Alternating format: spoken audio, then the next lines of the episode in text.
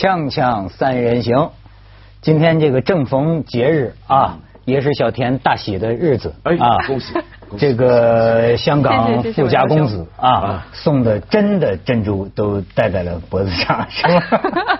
对，还真的，什么叫真的珍珠？真的珍珠，真的珍珠是指我的那颗心灵吗？哦，那自个儿当心灵了。小田儿反正最近是这个相亲忙啊，相亲正，而且今天是谁说的今天确实是你大喜的日子，对吗？怎么了？你别离我们这么远，你大喜日子离我们近一点。今天是他的二十岁的生日啊，就所以说呢，也是很唏嘘啊，对吧？嗯这个所以而而且呢，所以今天呢，你穿成这个出水芙蓉一般，嗯正好可以跟我们分享对一件事情的感受。对那就是普京离婚。对，这什图个？好兆头，挺好的，挺好的。就是人家离婚，他你觉得他这个他正在要结婚呢出水芙蓉，然后可以谈一下离婚，对哎，对对对，你可以谈谈现在。对对对哎，我你的本来意思是说，这个人家离婚了，就事出有因，哎对不对？那那个因到底是什么样的因呢？就大概是这类型的，哎，这个意思。文道，你看，这是你是信佛的人，你就明白了。人家有句话叫这个呃菩萨为因呐，嗯凡夫为果呀。嗯就是凡夫啊，不见棺材不落泪，他就他他他到结果的时候才知道害怕。菩萨是为因，就是众相亲的时候就害怕了。嗯 对又 就看到他的时候 看到他这个样子，就该想到离婚是什么下场。对对对，是这个状态。本来小田真的，我今天还准备呢，就是给你送上这个符合你的那个很多岁数的那个玫瑰花，是吧？但是 但是后来我一想，那太多了，没有，不是不是，太二十多了，我二十多。不要玫瑰花，别人都说送我荷花比较合适。哎，你今天穿的就行荷花哦，所以啊，我正是因为一想，这得多少人家翩翩家公子哈，今天得挖空心思跟小田献献殷勤。我想了想，我送不出什么人间没有的花，咱们就干聊吧啊，还是聊聊普京离婚的问题。好好好，你听了之后，你作为一个恨嫁的心呐，你你怎么想？涛哥，哎哎呦哎呦哎呦涛哥不得行了，我没有我没有恨嫁，没有没有我觉得就是这个叫菩萨为因，我们不是菩萨，但是呢，我们要向菩萨学习，要有菩萨一样的胸怀，这种心灵。所以说呢，我觉得一切的因缘啊，都是这种前世修来的，珍惜就好，珍惜眼前。所以说我没有恨嫁啊，今天是我的生日，今天呢能在生日的时候把时间投入到工作，我很高兴。嗯但是我们的工作其实也没别的，就是普京离婚。就 是你哎，你说这个普京不是没有珍惜他的婚姻呢？嗯三十年的这个婚姻呢，按说我就觉得俄俄罗斯人要不然真是很莽撞，要叫中国人怎么着都得图一个圆满。你看这次夫妻两个人已经一年多没有公开露面了，然后就在克里姆林宫嘛，好像是六号还是几号，就是看那个一个芭蕾舞剧，舞剧结束之后，电视台访问。俩人啊，聊聊聊聊，跟二人转似的就聊出来了啊！像我们这个婚姻都结束了，就这么说。这个时刻离他们三十周年啊，只有两个月。嗯，还真是。我觉得这要是我跟小田，肯定怎么着都再忍俩月，给大家弄一圆满，就说我们没有，三十好像还。没有办手续，只是这个对外宣布，所以没准还能忍忍。我觉得也好嘛，你三十周年前宣布结束了，就就免得到了三十周年的时候要搞个什么庆祝，然后因为要说圆满，里面觉得不踏实，说不定到时候就反悔这个离婚的决定，反而离不成了。哎，你想普京不容易啊，这个普京啊，呃，当然，我觉得现在的世界真的其实越来越开化。你信不信？再过五十年，嗯这总统、首相不定都得玩成什么人物呢？嗯你看现在已经有这种同性恋的冰岛的这种、啊，还有这种这个呃法国的这种，嗯，就所谓正牌女友，这各种都出现。所以他离婚，据说民意调查呀，俄罗斯大部分人还是觉得，就说他诚实，他选择了诚实，他至少。嗯。我觉得这个呀不一样，因为这个整个世界你要看的话是几个不同的文化圈儿。那么俄罗斯它算一个比较这个独特的一个文化圈了。那整个欧洲是欧洲他们的一个文化圈是这种天主教信仰的一种文化圈那另外你要说美国，美国或者带一个英国啊，他们就是那种有这种清教徒思想的这种残余或者说或者是影响那种关于这种对婚姻、对政治人物的个人生活的这种啊、尊重也好、理解也好、包容也好的一种另外一种文化圈是不一样的。但是，俄罗斯是东正教，对，他们就讲呢，说这个事情本身就很矛盾啊。普京本人上台以来啊，他也是找精神价值，就是大力推动东正教，他就认为东正教是俄罗斯民族精神，他复他他复兴这个东西。嗯可是呢，这两天东正教的一位领袖呼吁。呼吁全国的这个东正教信徒一起祈祷拯救这夫妻俩的灵魂。他认为这个是有罪的。对啊，因为东正教跟天主教很接近的一点就是，其实东正教跟天主教在很多方面啊是比较接近的，比起他们跟基督教的关系更更近一点。其中一点就是关于婚姻的看法，他们是不许离婚的，天主教也是不许离婚的。那么由于这些国家不准离婚呢，因此会出现很多后遗症。你比如说像最有名就是爱尔兰。又虔诚天主教徒，那么呃，然后他们又不准离婚，又不准避孕，所以孩子是拼命的生嘛。啊，不避孕啊？避孕是不可以的。那么比如说罗马天主教是一直以前最保守的时候是反对人家用避孕套、用安全套的。我们也反对啊。然后呢，后来呢，所以东正教呢是也是这样的一个路线。嗯。但是。但是我觉得没什么嘛，你以前这些政治人物、政治领袖，我们说今天的政治人物领袖，难道真的在爱情或性生活方面变得比较开放吗？不一定。你回看以前不是更厉害吗？你看以前英国国王就是为了离婚的问题。这个跟天主教闹翻，然后自己接二连三娶一个杀一个，对不对？对。然后那种三妻四妾的更不在话下。五世好像是八世吧？八世啊，八世啊，的爸爸，真是。嗯，但是呢，还是不一样，是什么？刚才这个呃文道兄讲的很对哈，就是这个东正教和天主教他们对对待婚姻的看法很多是一样的，但是如果我们放在现在来看的话呢，他们的这个民主程度是截然不同的。你想想，在这个欧洲国家，对吧？他们的民主程程度很高啊，很开放。这些国家，那我们想想，这个萨科齐他在任的时候是什么时候？零七年底离婚，零八年初又结婚，没关系啊。贝鲁斯科尼离了两次，现在又跟这个一个比他小多少啊，三四十岁的一个小女友在一起，没关系，有这个没关系啊。是，但是换成是普京，这就是大新闻，爆炸新闻，全球关注，对吧？因为什么？因为普京啊，他手头的权力。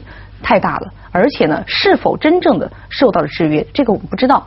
不像在这些欧洲国家，欧洲国家一个国家领袖，一个国家领导人又怎么样啊？反而是选出来的，到了时间你走人，跟凡人一样。但是普京就不一样，普京毕竟啊身上有这种神人的光环，也是为什么？我觉得这件事情啊，这个当前是受到了如此大的关注，甚至呢有一定的这个舆论压力。有压力哈？当然，对他们来讲肯定是有压力的。但是这个，其实我就觉得这两口子他们啊是怎么回事呢？咱们先看看他们的照片啊，咱们缅怀一下他们俩的婚姻，婚姻啊，你看这是当年戴戒指，你看那时候普京瘦啊啊，你再看下面在隔别屋的时候，这是生了第一个女儿的时候，你看他老婆看着就贤良，你知道吗？再再看下面，像谁啊？你看，你以为这是他的女儿吗？不，这是他的老婆，年轻的时候留的蜜了，哎呦，这家伙，你再看下边。留的蜜了，嗯，再看看，很美很美。哎，你看，这时候泰姬陵夫妻俩在公共场合啊，这个这人家就说做出这种亲热的举止还是不多见。嗯。但是这个有八卦迷们就注意到，做的还是有距离的。你再看下边，哎，这是在公共场合，再看，哎，这个这就八卦了。普京宝贝儿，说卡巴哎，对普京，你怎么知道普京宝贝儿？给大家解释一下，卡巴耶娃，你来解释。就得奥运会的那个艺术体操金牌的，是啊，都说都是哎，所以他们讲的，你知道吗？我今天跟文道说，我说这个摩羯座的人，我经常就发现他是一种民间形容啊，是一种苦苦什么玩意儿啊，就这个人比较容易自苦啊。但是其实，我觉得是不是在各种文化当中啊，包括宗教当中啊，也都潜在着有一种价值观。这个就是说，人得苦，就是说，所谓“天将降大任于斯人也”啊，必先苦其心志，饿其体肤，劳其筋骨，什么等等等等。你看啊，就是说，你要是往享受那头去，嗯，你的民望就不会太高。嗯，你比方说这个普京，这个人家就说了，说尽管他离婚呢，啊，六七成的人都表示可以理解，可以理解，但维持不下去，他可以理解。但是呢，这个有报纸评论就说，就看他下边。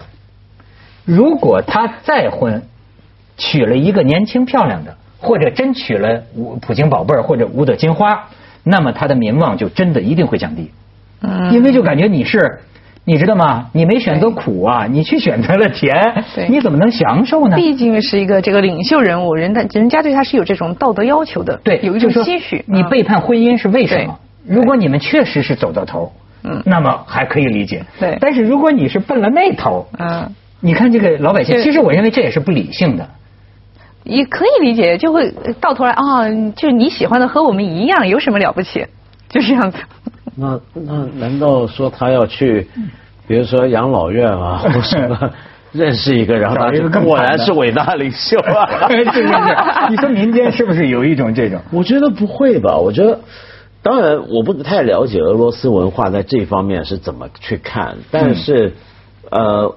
坦白讲，我听说我看到报纸是讲俄罗斯的舆论对这件事情不是太关注。当然，俄罗斯舆论是受控制的，我们也都知道是个鸟笼中的言论自由，他们是一个。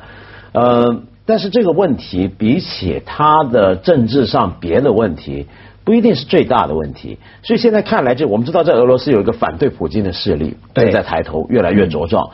所以就要看判断这件事对这个反对势力是不是有效。那你如果拿出他的离婚来攻击他的话，那多半都是一种你想象得到是一种道德上比较保守的势力来来谴责他，对不对？站在一个道德保守的立场，女女你要所以说女人的这个选票啊，嗯，会流失，会流失，嗯，但是呢，呃，你现在他的反对势力不一定就是道德保守的那一批，所以我想讲的是说，两种东西是不一定是重合的。就反对他的人多半都是在俄罗斯是比较开放的那一批，而你如果现在谴责他离婚的话，那你一定是道德比较保守的嘛。嗯嗯嗯，这两批人不一定是同一批人。嗯，我记得当时在这个就是上一次俄罗斯总统大选的时候，五个候选人其中有一个啊，就是俄罗斯一个这种反正数得上名号的一个这个巨股富商。哎，这个人非常有意思。广告之后你一定要跟我们讲一讲。锵锵三人行，广告之后见。哎，小天，刚才讲讲你感兴趣的那个俄罗斯那个富商巨贾。哎呀，具体名字我不记得了，但是我知道是一，反正绝对是一个钻石王老五。然后应该说是一个做资源的吧，在俄罗斯。然后呢，也是很年轻，四能源的吧？啊啊，能源能源对。然后呢，那个很高大，长得很帅。然后呢，一堆的女朋友，但是就是不结婚啊，就是这样一个人。但是出来就是那个要要竞选啊，但是后来呢，反正说来说去啊，最后这个人什么？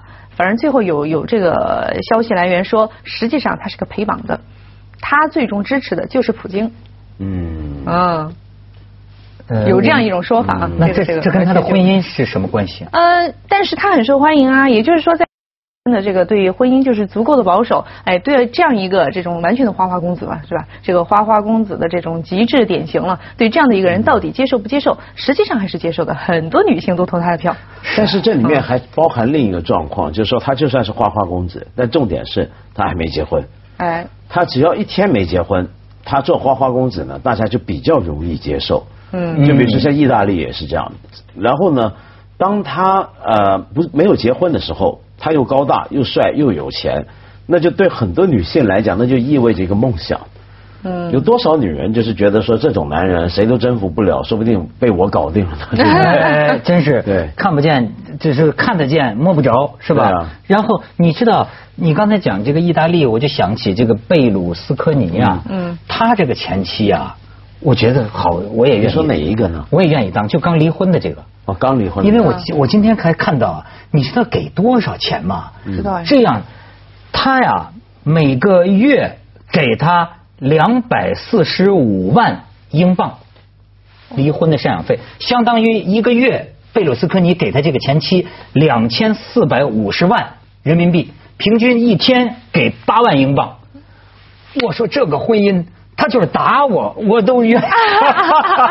为什么呢？为什么要给那么多？不，贝鲁斯就你有钱嘛？你贝鲁斯科尼几百个亿啊，就是这是，所以非常有钱。你知道现在美国都出在我最近看这个美国那个 Times Square 冒充懂英语呢，别人跟我说的啊，美国杂志都在讲这个问题。美国现在酝酿修改这个法律，嗯，就是说离婚赡养费啊，你不能这么要，就把男人呢真的是弄的就是完蛋了，就是说。永远的付这个赡养费，过去的法律是这么规定的。但是这在美国出现了一个什么现象呢？就是那些前妻们、前妻们和这个孩子们，甚至有的就赖在这个身上了，甚至自己不工作了，嗯，而且呢，你知道提出最不满意的是谁呀？还不是美国男人，而是美国男人的新妻子。这个新妻子啊，就是说，为什么他永远在这儿？你明白吗？就说你给钱给钱好了，但是为什么它永远是我们生活里的一件事儿？就是所以说美国女人简单呐，这些新妻子怎么不为自己的未来想想啊？她可以抛抛弃前一个，就不会抛弃你吗？现在抱怨什么？对不对？你真是，你应该多想想这方面的。没有没有，我倒不会想。但是我觉得婚姻这个东西，哎，好像有这个研究说啊，婚姻到底是谁发明的？最后啊，就是专门有这种史学家去考证，最后答案你知道是什么吗？嗯，女人。婚姻这个东西啊，就是发明出来，它是一种社会机制，来这个权衡制约男人的这种欲望、男人的这种贪婪和这种征服欲的。所以本来就是他的这个本性，就是去制约。你现在去反对他，可能有道理的吗？可能有，但是这只是其中一个，可能无足轻重的。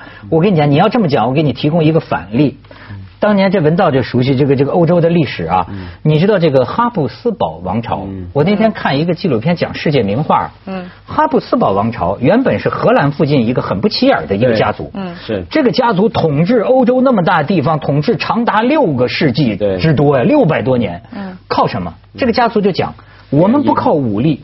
不靠战争，完全靠婚姻操作，对，不断的婚姻操作，最后他的王国遍及欧洲的疆土。对，你的这个葡萄牙、西班牙什么的。所以婚姻的意义就很复杂。嗯。但是我就说啊，其实普京这对夫妻啊，嗯俄罗斯我认为其实有男尊女卑。嗯。啊，很严重。你像咱过去就说过，柳德米拉有一次接受采访，咱不知道是不是真的，但是有报道这么讲。说普京非常好了，就他从来都不打我，你想他从来都不打，称赞一个老公，就称赞一个老公，而且这个柳德米拉就是说这个普京啊跟他已经不住在一起了。嗯，其实哎，轮到今天这个婚姻是什么？世界上有很多美好的婚姻，小田这个也不能失去信心啊，有很多美好的，但是呢，据我所知，有相当多的夫妻他们是没有条件。凡是有条件的这个非富即贵的这个，很多的夫妻几十年的夫妻啊，事实上跟普京他们差不多。据我所知啊，已经不住在一起了。嗯，对外说是夫妻，但是实际上已经各过各的了。嗯，但是只是碍于某各各各各种因素吧，嗯我们还是要保持这个。嗯，这个婚姻为什么是特别是有钱的呢？他你有条件，你才能分开住啊。所以你知道为什么说贫贱夫妻百事哀呀？我就觉得，哎，你有的时候说这夫妻俩，你有钱吗？嗯，有些人离婚，离离离就，你像他们说有的明星为什么整天拍戏啊？就是因为老离婚，一离婚分一半，一离婚分一半。好家伙，就是为钱吧。那你说非富即贵，你想想人家奥巴马，嗯。怎么了？奥巴马人非富即贵，人家挺好的嘛，美国总统那跟这个妻子那么恩爱，至少我们看起来。啊，对呀，他们是不错，他们是不错。但你觉得普京这个是不是普京的大男子主义是很明显的呢？我不知道，但是也许俄罗斯人是推崇他的某种的这种气质。要不然的话，普京干嘛老是要表演那种呃，又打死黑熊啊，又潜水救人啊？没错开飞机。不过你觉得他是个好莱坞的那种电影里面的那种角色，他恨不得把自己变成那样，他国民就高兴。哎，你想想看，他文化是这样的一个文化，是不是？而且这个，你像柳德米拉，其实咱们就八卦啊，咱不了解人家夫妻怎么回事，咱这就像你八卦周刊就是这么猜的。我要是这么猜啊，我就觉得普京对柳德米拉大概不大好。真的，就是他这种男人呢，太专心于这个事业了，而且那种啊，柳德米拉真是普京的约会，你知道吗？柳柳柳柳德米拉曾经写过呀，就说他迟到十五分钟，我甜蜜的等着他；他迟到半个小时，就甜蜜的等着他。说他迟到了一个小时，柳德米拉说过，眼泪都流了出来，但是我还是等着他。最后他迟到了一个半小时。哎呦，天哪，还在甜蜜的等。锵锵三人行，广告之后见。小田喜欢法国式的是吗？浪漫啊，无拘无束啊，而且我觉得对女人有足够的尊重。而且男人的话呢，没有那种很多那种奇奇怪怪的东西去束缚他的思想。刚才不是咱们还在聊吗？那个拿破仑对吧？对拿破仑他就是一个年轻小伙子，就爱上了一个这个已经离异不是到到是前夫已经死了的约瑟芬啊，不管自己的这个母亲什么的怎么样子的阻碍，而且呢，当时他们在见的时候，约瑟芬还是他的顶头上司的女朋友，不管我就是爱你啊，在前方打仗，给他写信来看我，来看我啊，去了带着情人啊，没关系啊，就这种很 generous，很慷慨。很自信。你这番言论对你的征婚没什么好处。对，基本上意思我没有想征婚你的呃老公也是很慷慨，你带着你的情人去见他，他也没关系。没有，我们这是完全是一种民族性格的研究和比较而已，纯学术讨论。涛哥、哎呦，得了吧，哎，你说今天这个端午婚大业节啊，你说咱们仨。坐一块儿，你说这个我想，我想说回来一点，就是刚才我还是 好奇说这个对，刚才呢，我们讲到普京的时候，忽然想起来，他过去职业生涯的早期，我们都知道他是隔别屋，他是特工，柯克伯。对嗯，然后他的太太是跟他在那时候结婚的，对，我觉得那是一种很奇怪的状态。就假如你是一个非常专业、呃非常重要的，真的是执行前线任务，据说他是真的是 agent，他真的是执行前线任务的特工。对，你做这种工作，你的太太是什么样的人？你跟他是什么样的关系？已经不太可能是正常的组关系。织安排的。然后得，从根儿上对。然后经过了那么多年，但是我觉得他接着下来为您播出西安楼冠文明启示录。